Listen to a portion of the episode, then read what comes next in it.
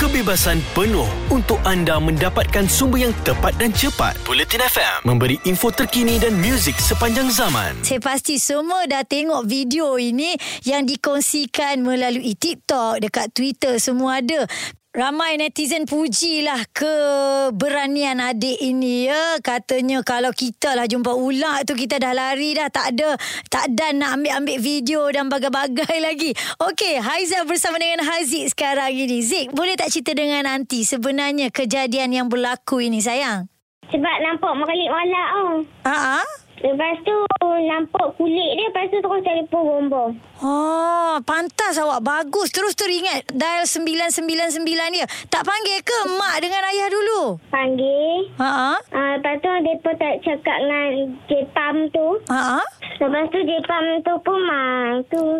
Ah, habis kawan-kawan kat belakang tu yang sama-sama juga apa dia orang pun nampak juga ular. Hmm, yang tu bukan kawan-kawan, yang tu adik-adik. Oh, adik-beradik. Adik-beradik Haziq. Ni lah Aunty Haiza suka tengok lah awak bercakap. Memang awak dekat sekolah ada memang suka masuk apa-apa pertandingan ke? Bijak lah. Ha. ni habis bila, bila keluar jumpa orang uh, ada tak orang macam ini Haziq tu yang pandai cakap tu dah viral dah. Ada pun. Ah. Tapi ada orang tangkap gambar. Orang tagak gambar Jumpa Aziz orang tagak gambar Itulah Aunty Aizah tengok Keluar kat apa, Malaysia hari ini Tadi pagi kan Tu Aunty Aizah kata Nak try lah kau Haziq Haziq angkat pula hari ni kan Seronok sangat Cita-cita nak jadi apa ni Dah besar Nak buka bakery. nak oh pandai masak juga ke pandai buat kuih ke? Mestilah pandai. Mestilah. Wow, belajar daripada siapa tu?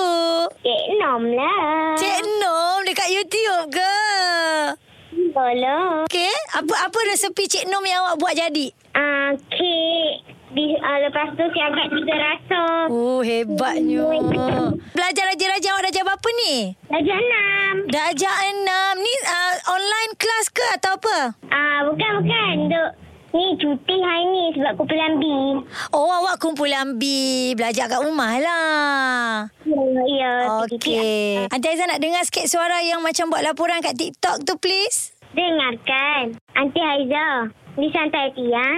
Bulletin FM. Kebebasan penuh untuk anda mendapatkan sumber yang tepat dan cepat. Bulletin FM memberi info terkini dan muzik sepanjang zaman.